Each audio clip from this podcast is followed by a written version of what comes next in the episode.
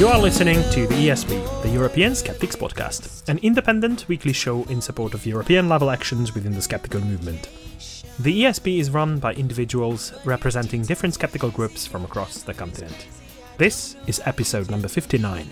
I'm your host, András Pinter, and joining me for the show are my co-hosts, Yelena Levin and Pontus Bergman. Sziasztok! Всем привет!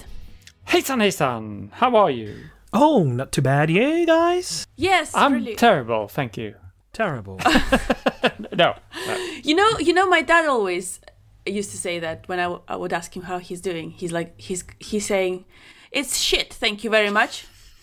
And so, yeah, so yeah, I appreciate the honesty. Yeah, no, but I, I really had a rough week uh, uh, at work, but that that's it's not neither here nor there, but.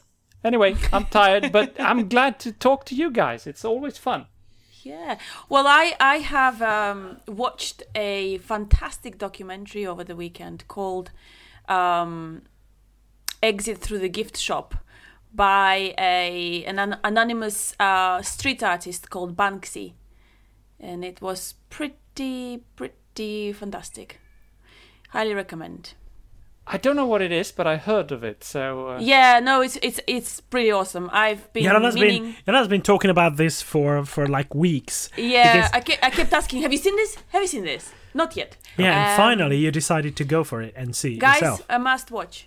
Like one of those really, you know, thought provoking. Just another another glimpse into the um, human condition and how we all just driven by various things and how gullible people are. Mm. Anyway. And also about art, you know, what is art and who can be called an artist. Very interesting. Hmm. Anyway. Hmm. What to say to that? Uh, yeah, let's let's go and see it. Um, actually, lately I've, I've been putting myself to sleep every night to The West Wing. Mm. It's a very, very old Good kind series, of series. Yeah. But, yeah. but uh, yeah, it's like...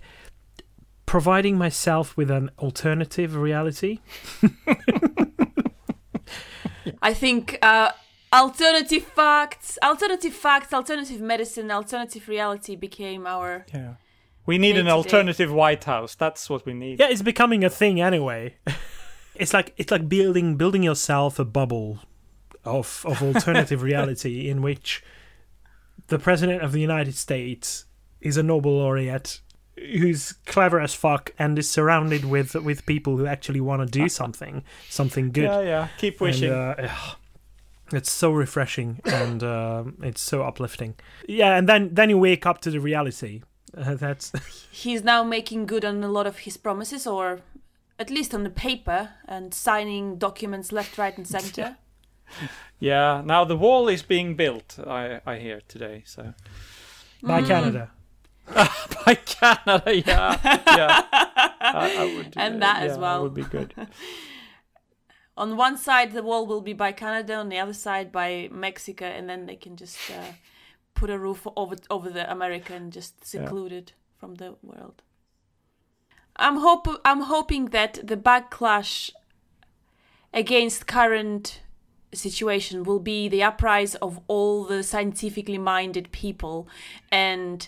Uh, them pushing into politics and taking control. That's my dream. Yeah, but let's keep an eye on uh, on what's going on here in Europe. I think it's uh, it's much more important for us, especially because there might be a few followers of his, and uh, there might be countries where similar problems can emerge with uh, all the, the alternative facts spreading around. Alternative fact? That's ridiculous. Yeah, and crazy. Well, welcome to welcome to, to twenty seventeen. Yeah, or nineteen eighty-four. Huh? You know what? This is not the concept that we've experienced or we've come across the first for the first time, because it's been around for a while. It's it's just not been said outright by a senior White House politician, uh, but all across the world and indeed in Europe, uh, everyone spreading.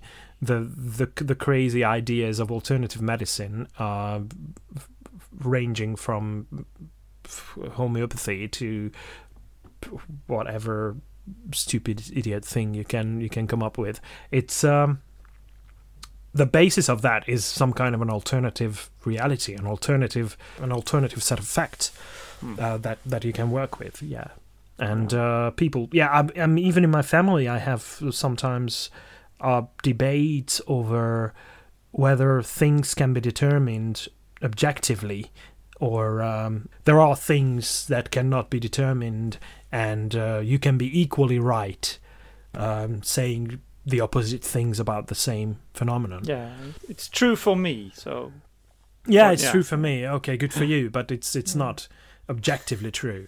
It's no. not fact. It's not a fact. It's an opinion.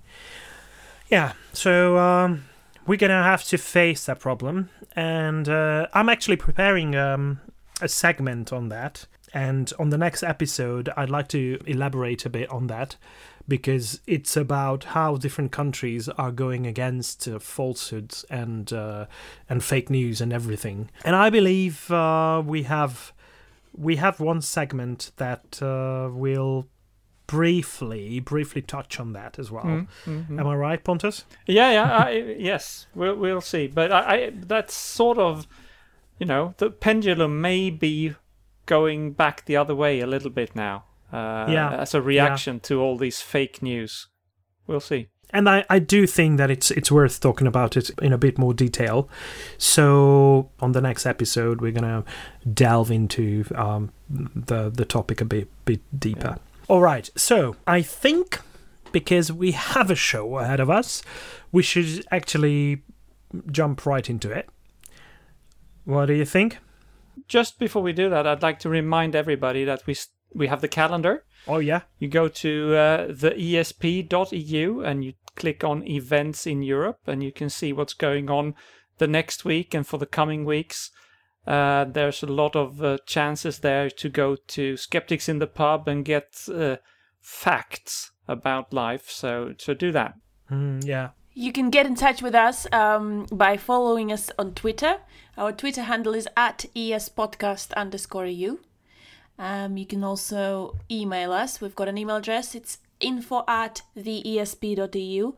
Um, you can like us on Facebook or complete a contact form on our website, which is the E S P dot E U.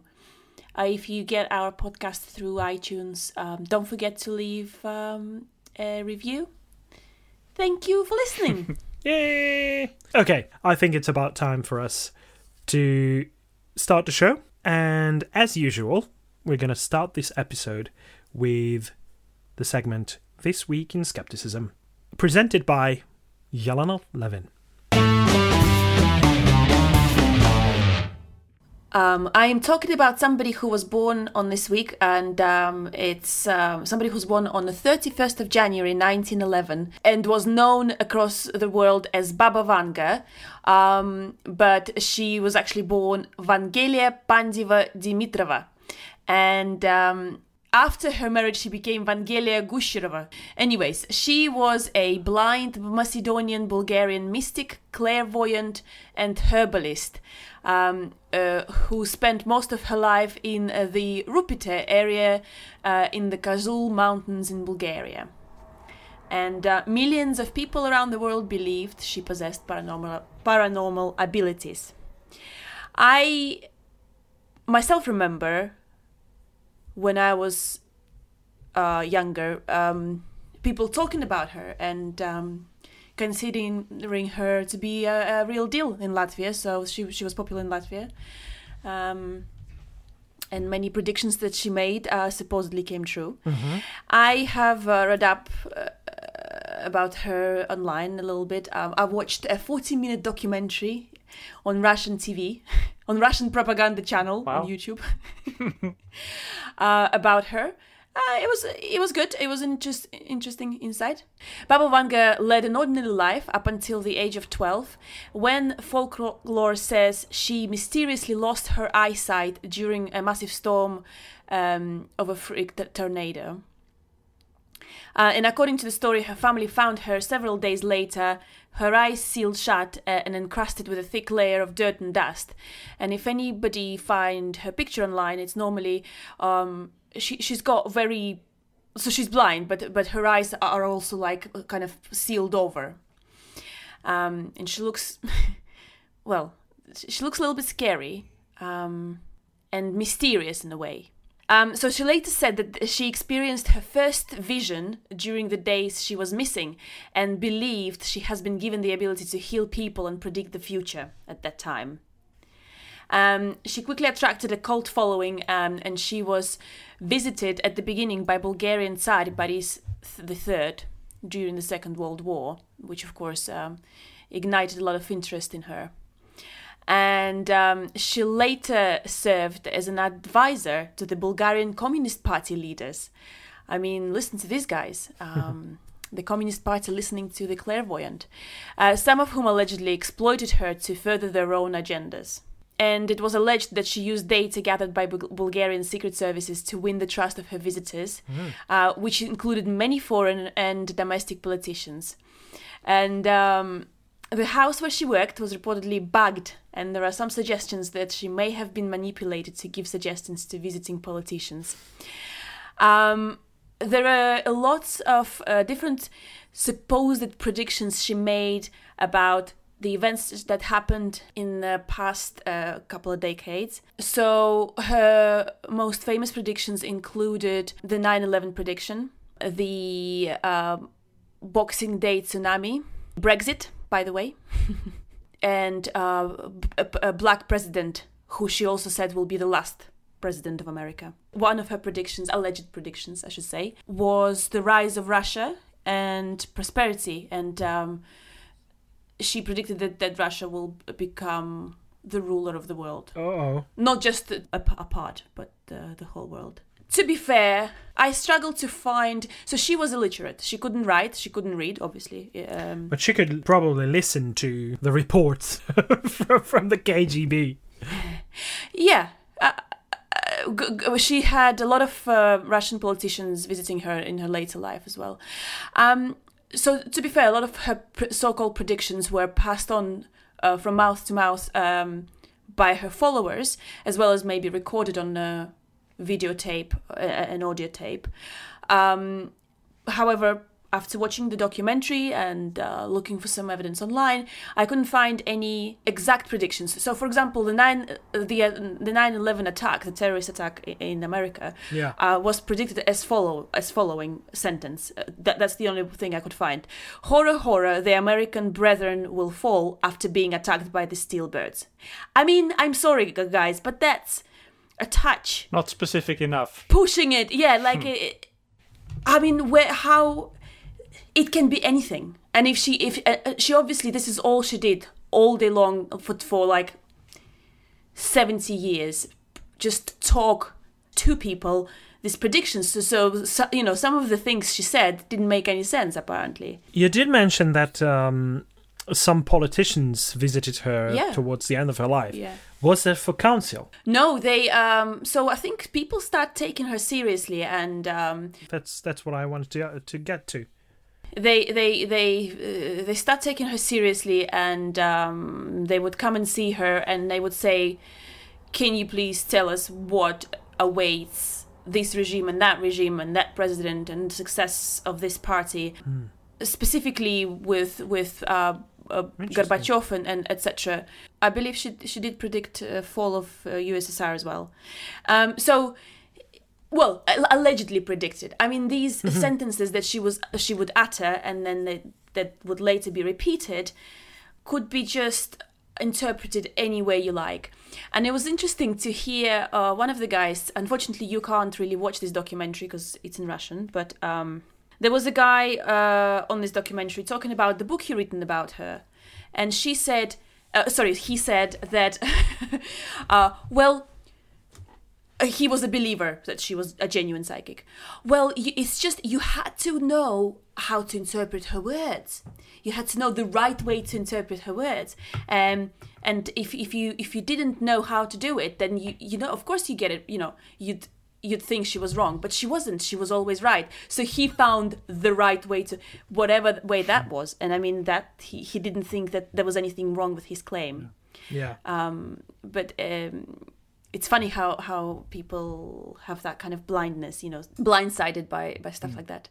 I think after watching uh, this video and um, sort of th- seeing how she she was with people, she genuinely, I mean, well, apart from the fact she probably couldn't do anything else in her life because she was s- severely disabled, I think she genuinely cared about humanity and about helping people in some way. So by listening to them and giving them advice, she she somewhat unburdened some of them. And she even stated time and time again, she didn't like giving bad news or uh, or uh, su- suggesting that somebody will die or, or be sick or whatever. Um, and if she saw, so-called saw in, in in brackets, that something bad will happen to a person, she wouldn't say anything. I guess her heart possibly was in the right place. I mean, who who could tell? Um, but people heard what they wanted to hear from her at the end. Um, and it was very interesting to see how many powerful people fallen for it. And mm. uh, I couldn't find any convincing evidence. And um, the documentary finished on a very positive note. note. It said, um, you could be skeptical about her abilities and um, whether she was genuine um, clairvoyant, but one of the uh, key messages of her life and her, and her kind of teaching, uh, I would say, was that people should be kind to each other.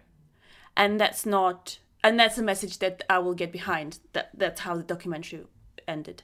And I thought that was a really positive way to look at it, I guess. Um, and like I said, I think her heart was probably in the right place. It's just, I still don't believe in clairvoyance.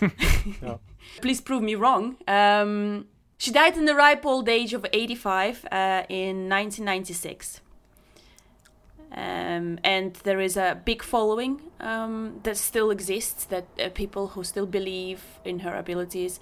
Um, before following her to to her death, or what? Well, th- so she built before she died. There was a church built in her name, and so there is a lot of um, oh, pilgrimage uh, to this church from all over, all around the world, um, and several books were written about her uh, predictions and interpretations of those predictions. And I'm sure as the time goes on, people will find new predictions that sh- that came true that she made. Yeah. I'm pretty sure they will. Yeah. Thank there you. Go. Thank you very much, Yelena. All right. You can come up with really interesting stories about people. Baba Vanga. Actually, if, if if I ask my mother, I'm sure she believes in her. Or, she, well, believed when she was still alive, Vanga was still alive. I think it's another great insight into human nature and how people need to believe in stuff like that. I don't know why. Yeah. But. Because we are very superstitious. And weak. Writing on the wall. Oh, I love that song. Dun, dun, dun, dun, dun, dun. Superstition ain't the way. So, let's move on to covering the news from around Europe. Yeah, I'd like to uh, draw everyone's attention to a short educational film, which is uh, produced by a channel called Evo Kids. And it teaches evolution, and uh, it tells the story, the fascinating story, of uh, how you can understand the evolution of your own species and uh, how they can uh, be traced back to other species in a in a very fascinating way, as a line of uh, descendants. And it is uh, produced by this uh, channel. It's German channel, and it it has been translated into English as well. It's available in English. Uh, we're gonna uh, put up uh, the link to the English dubbed version of the film. And uh, because in Germany there is a huge um, controversy about the acceptance of um, evolution, uh, mainly because of the because of the Turkish Muslim um, minorities uh, living in the country, it has now been translated into Turkish as well. So our Turkish listeners can use it to share with their own audiences. So it is an important thing to, it's an important piece of uh, of educational material to be to be shared with uh, you know, different communities. It's very nicely done. It's beautiful. It's it's lovely, and it's very informative. So I do recommend it. Mm. Let's hope it's going to reach the right um, uh, de- demogra- demographic and yeah, target, yeah. Mm. like audience. Yeah, and it was like teachers. Yeah, and it was uh, shared on uh, G V U P's uh, blog. Um, I just want to mention Good Thinking Society again. Our, our friends at Good Thinking Society go, doing a good job. Um, and uh, there was a report published recently um, on acupuncture. Oh, nineteen experts were were quoted in this report. And uh, the consensus is, as always, beyond placebo, acupuncture doesn't work. However, um, I want to just... highlight that placebo is an, an effect that, that hasn't been studied enough yet, so you know it should be investigated. And um, we will link um, to this article. It's um, a fairly long article where several professors and doctors of medicine um, give their opinion on this um, matter. It doesn't come as a surprise to me, uh, and it's good to know that there's still work goes on around um, putting out the research and um, just trying to get to the bottom of it. But yes, yet another mm. confirmation. I'd like to report on uh, yet another interesting um, phenomenon that's going on in Hungary. And uh, there have been a few municipalities who decided to fund um, the vaccination of children against uh, chickenpox. It may sound a bit ridiculous, though, because why would anyone want to, to vaccinate their kids against chickenpox? But uh, there are a, few, a couple of numbers that um, actually uh, prove that it's it's worth doing. For example, mm, last year, about a thousand children were uh, vaccinated. And uh, in twenty thirteen, there were three hundred cases of uh, chickenpox in uh, Houdmese Valshare, which is um, quite a big um, town on the northeastern part of the country. And uh, last year, there were only forty-one cases. And uh, overall, in the country, there have been, last year, there, there have been thirty-six thousand chickenpox cases. The Society of uh, Pediatricians Um, welcomed this initiative, and uh, they actually called for action um, and approached the um, the Union of uh, Mayors of uh, larger cities across the country, and uh, to to make it mandatory across the country, arguing that um, in some countries um, it's um, it's been made mandatory, and uh, it would fit in well with uh, other already mandatory vaccinations like uh, rubella, mm. mumps, and measles. Uh, mumps, measles, M M R, rubella. Yeah. Mm-hmm, Does mm-hmm. it ring a bell? Yeah, yeah. M M R. Yeah.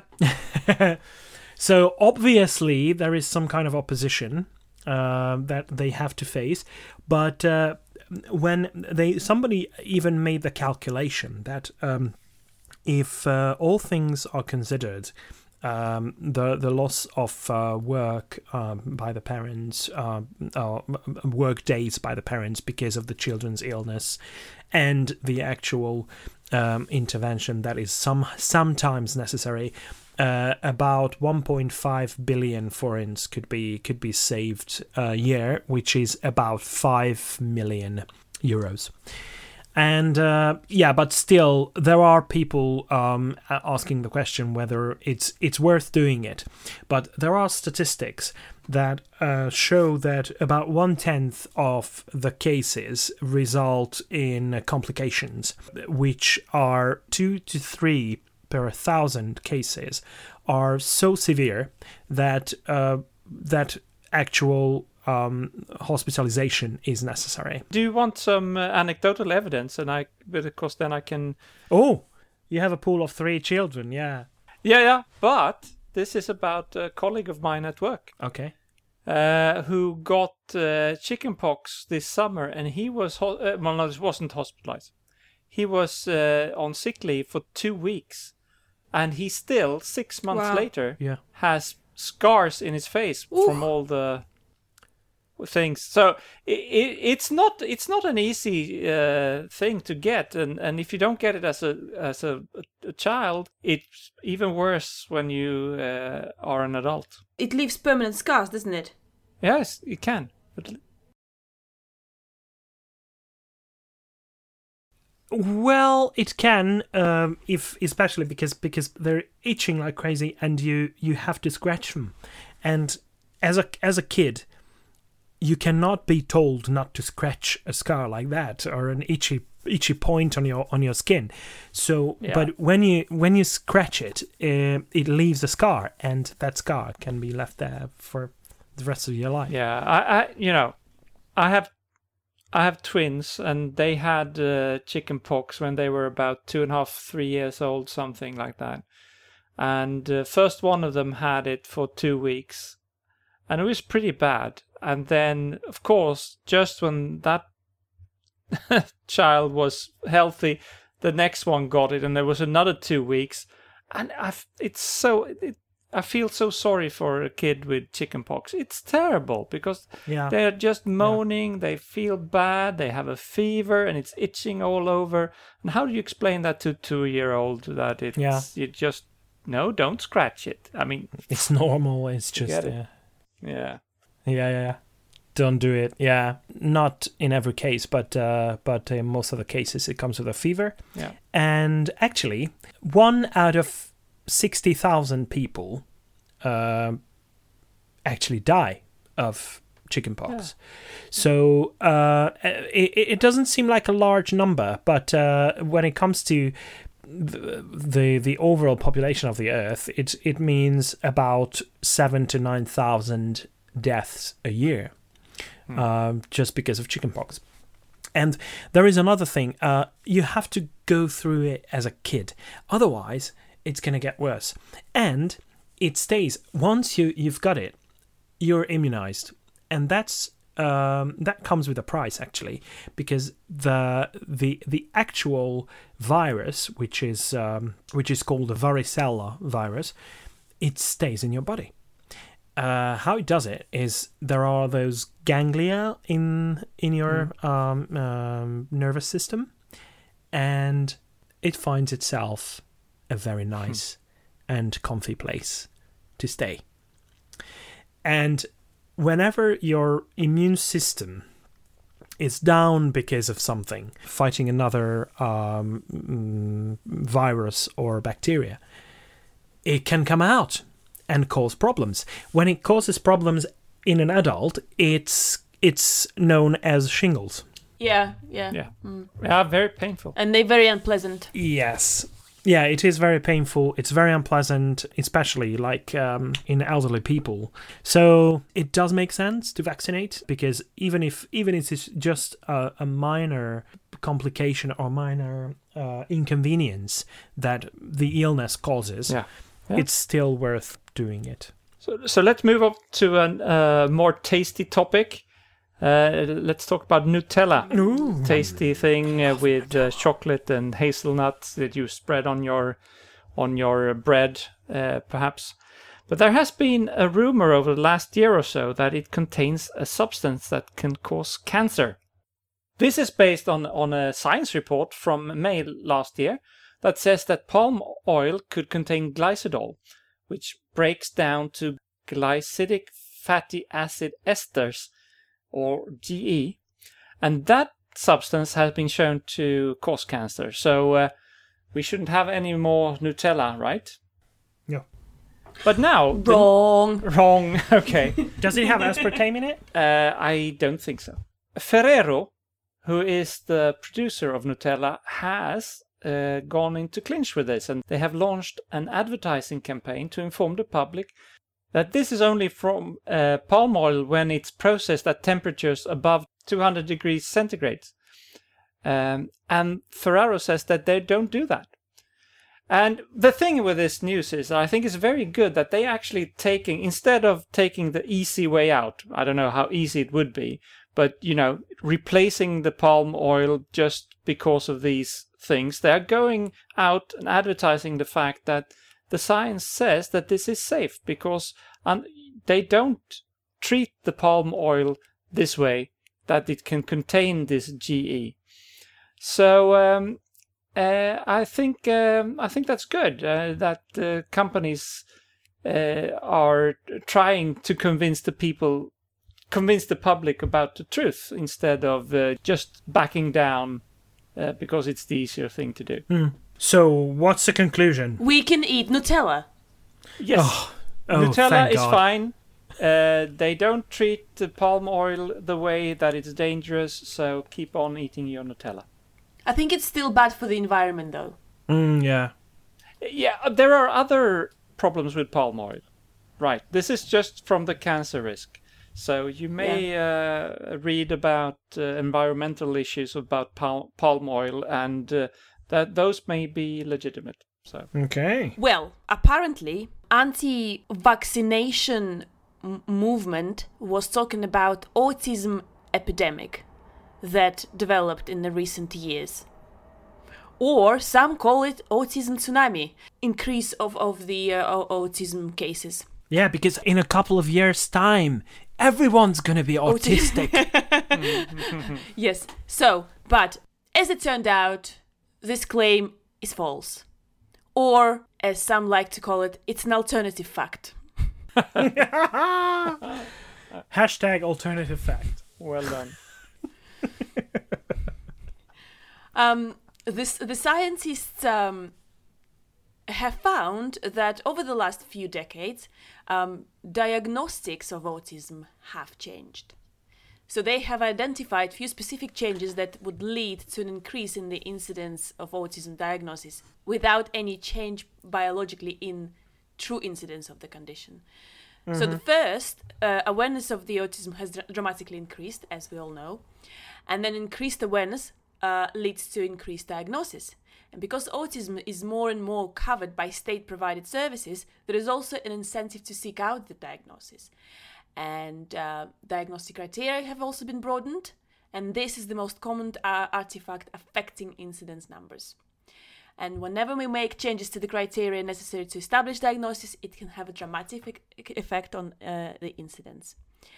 So it has been uh, shown that there is no increase of the autism overall. Vaccines still don't cause autism, and there is no autism epidemic or autism tsunami. Um, and we can all sleep well knowing that. Hmm. All right, so is there an epidemic of autism spectrum disorder or not? There isn't. How do you no. know? How do we know? Because there's, there's been... Just because... Just because uh, ORAC and Stephen Novalis says so? There is no increase. And the vaccines still don't cause autism. There's um, graphs available online for graphs lovers. I love graphs. But yes. Really, that's actually a very good way of uh, of making people understand things. Mm-mm. Yes, of um, course. Yeah. A list of numbers cannot be understood very well, but when you put it up in a in a in a nice graph, uh, that's one of the things with global warming. When you actually see the correlation of the carbon dioxide levels and the temperature, the global temperature, historically, that's when you said, okay, it follows exactly the the graph of the carbon dioxide concentration. So it can. So there has to be some kind of connection. Uh, yeah, but there still are people um, denying that fact. Never mind. Uh, yeah, talking about things that have moved on and uh, changes that have been made in recent times. That can be told about uh, medicine as well, and this is this is why we know for a fact that that. Uh, homeopathy doesn't work, but uh, there is uh, a hero, um, a real hero we've already interviewed, and uh, we we know Professor Edzard Ernst uh, on the website of uh, C S I, which is the the Committee for Skeptical Inquiry, there is a piece um, that is actually an interview with Edzard Ernst. The interview was uh, was done by uh, Kylie Sturgis from Australia, and uh, it's uh, worth giving it a go and uh, reading the the um, actual interview. It's not very long, but it's about his uh, uh, Edzard Ernst's latest book, which is Homeopathy, the Undiluted Facts, including a comprehensive A to Z lexicon as well. So um, I still haven't got the book, uh, but I'm really looking forward to, to getting my hands on it uh, at some point and uh, reading it. Because as we know, Edzard Ernst doesn't only um, deny homeopathy to be working, but uh, but also has done extensive research into it and uh, and done his homework in terms of how people get it wrong uh, when it comes to discussing homeopathy in public. He's uh, written an article about that as well on his own blog. But um, I do recommend checking out this interview as well on C S I's website, which we will link to on the show notes. All right, I think that was all from us uh, in terms of short news and short pieces, um, news items. So why don't we move on and discuss a logical fallacy?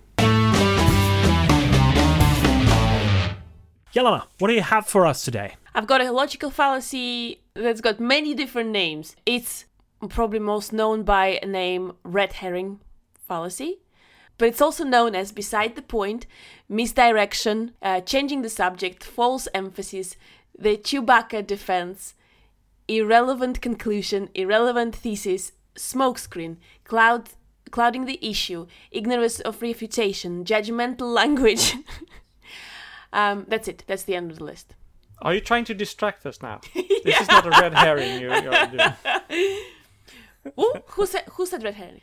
So the red herring fallacy is uh, as much of a debate tactic um, as it is a logical fallacy. And um, it is a fallacy of distraction, basically.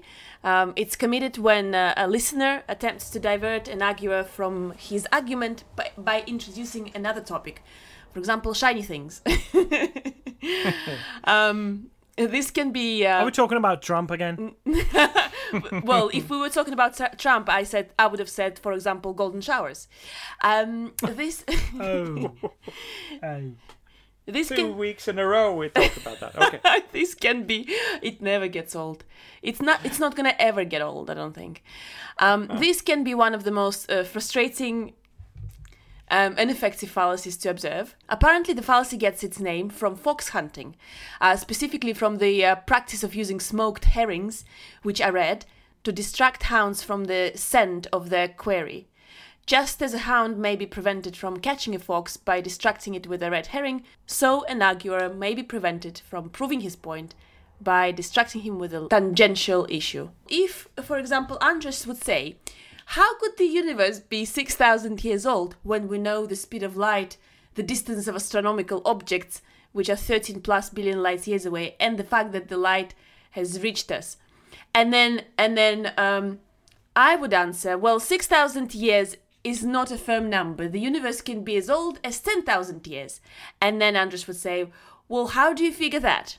And that's when it all goes off topic. The, you know, the discussion goes off topic and one gets distracted. I think it's very, very, very common, very effective, actually, because even if you know what's happening, it's very hard to bring things back to what you were actually de- discussing if the other party is throwing out something totally different.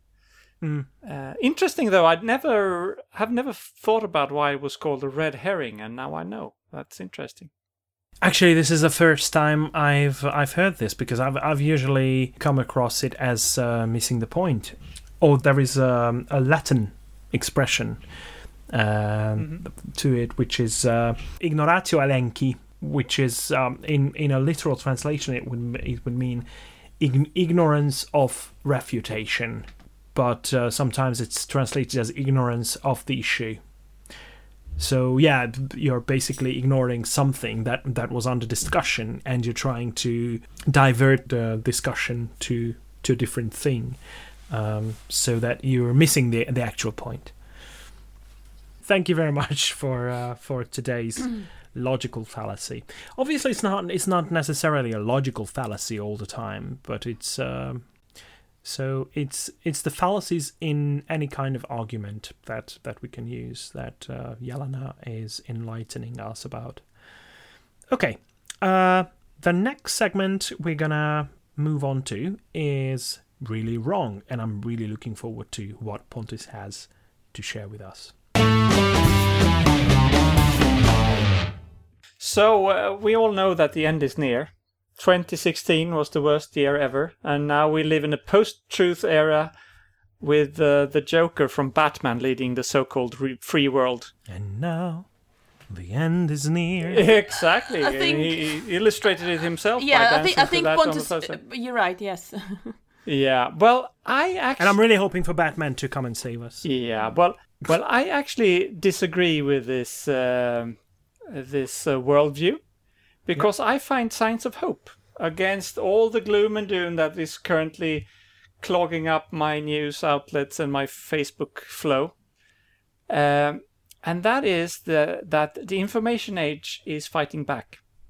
Mm-hmm. Do you remember the information age when that was a thing? The information age? Mm-hmm. Yeah, well, as you all know, I'm an old fart. So I remember when uh, I became a- aware of this. Uh, this was when, in my worldview, the information age brought down the Iron Curtain. And it it also transformed South Africa from apartheid to something more, well, better, of course.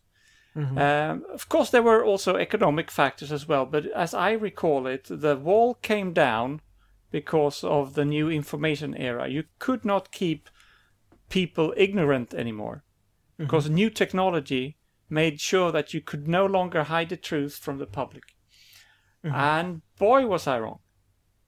Because, as we've seen increasingly over the years, lies spread just as fast and probably much faster than, than facts. But then again, now I see signs that the tide is changing. Facebook has declared that they will use Snopes, factcheck dot org, PolitiFact, A B C News and A P O to make fake news less visible. Germany will be the first European country where this will be tested uh, during the upcoming federal elections. And uh, as we have mentioned on previous episodes, Metro has a Chrome plugin that warns you about dubious links. Mm-hmm. Uh, they also have the viral monitor that got the Swedish Skeptics and Lightner of the Year award. And many other newspapers are doing similar things, uh, uh, like... Uh, Uh, regular fact-checked columns and, and things like that. So today I don't want to uh, uh, award a really wrong prize. I actually want to uh, award a really right prize. Uh, and uh, I could pick a number of examples, but the example I've picked uh, is an article in The Guardian uh, from the twenty-fourth of January, and that is called... Uh, Tackling Cancer Treatment Myths from Clean Eating to Cannabis, where they go through, obviously, uh, myths about cancer, including how cancer can be beaten beaten or avoided uh, with certain special diets. No, it cannot. Mm-hmm. How homeopathy, cannabis oil, and natural remedies can treat cancer. No, it cannot. How deodorants, artificial sweeteners, and cell phones will cause cancer. No, wrong again. And that there is a cure for cancer, but it's being suppressed for profit. And no, again, that's not correct. So this is excellent. So, so maybe this is just wishful thinking, but um, maybe we are seeing the beginning of the pendulum swinging back, as a reaction to what is generally recognized as the post-factual era. Um, and it's really not the specific article in The Guardian that I'm celebrating today, but the fact that there is such articles out there. And together with other initiatives mentioned, uh, this gives me hope for the future. So, um, as an example of the new post-fake era, The Guardian gets today's prize for being really right. And I'm hoping that the trend is now turning uh, in favor of the facts. Mm. Let's hope so. Mm-hmm. It's it's really uplifting to see all that uh, that happening. Yeah, it's um, it's pretty good, well deserved. Mm-hmm. The Guardian can be criticized for many things, but uh, this is a, a brilliant move. And, yeah, this time uh, they got it right, and and I see yeah. that in other papers as well. Several yeah. Swedish papers have, have done the same thing, starting separate columns to to highlight what is really true or what is not. Yeah, and uh, um, as as I already mentioned, I'm gonna try and cover um, a few other countries as well where where something is being done to tackle the yeah. problem of fake It'll news. Yeah, very interesting to follow this. We're gonna we're gonna try to give an overview of Europe uh, in that regard. Yeah, thank you very much, Pontus. Thank you. Before we um, actually close the show. Um, I'd like us to listen to the the upcoming radio spot that's um, about a very interesting and very important international initiative, a very um, good project led by Susan Gerbic. That's Guerrilla Skepticism on Wikipedia.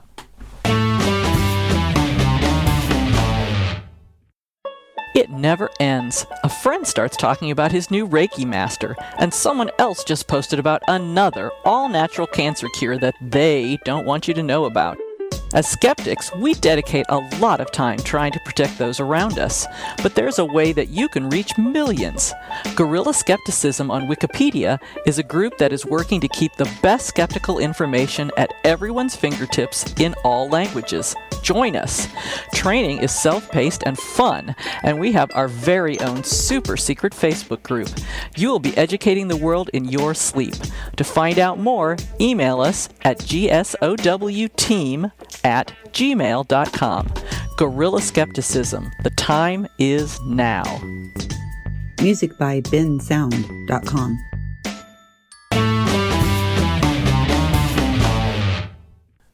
All right. And I think now we're going to close the show. But in order for us to do that, we need a quote. Yelena, would you mind presenting us with a quote? For sure. The quote is from German philosopher Arthur Schopenhauer. Mm. The method of viewing things which proceeds in accordance with the principle of sufficient reason is the rational method, and it alone is valid and of use in practical life and in science. The method which looks away from the content of this principle is the method of genius, which is only valid and of use in art. Mm-hmm. Mm-hmm. I agree. Yeah. And I love both, actually. And I yeah. admire both. It's just, it's not to be mixed up. yeah, don't get your don't get your science mixed up with uh, art and fantasy. Yeah, I mean, I love it when it happens in um, in a smart way, and that's good science fiction, for example. but uh, yeah, remember what is what. Yeah, and and and know the place of uh, what you're trying to to use to to tackle problems in life, practical problems. All right, thank you very much, Yelena. Pleasure. And let me thank you both for joining me today. This has been our fifty-ninth episode. Wow. Good one, good one, good one. So thank you very much. And I'd like to thank our listeners as well. Please join us again next time. But until then, goodbye. Bye. Goodbye. Bye-bye.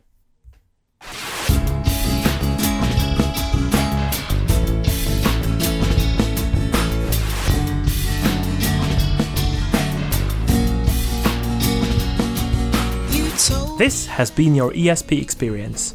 The show is produced and recorded by the E S P dot e u. Join us again next time, but until then, please send your feedback, comments, or death threats to info at the E S P dot e u. We would also love to hear your ideas and suggestions regarding future episodes, as well as news from your country of residence that might interest others across the continent. If you have a local event or organization to promote, please don't hesitate to let us know, as we are more than happy to help. All music in the program was written and performed by Keisha J. Gray and George Schraub and is used with their permission. Please check out our webpage at w w w dot the e s p dot e u, follow us on Twitter at espodcast underscore e u, and like us on Facebook. I don't know how you can believe. Glycidic fatty acid acids. Blah, blah. Glycidic fat.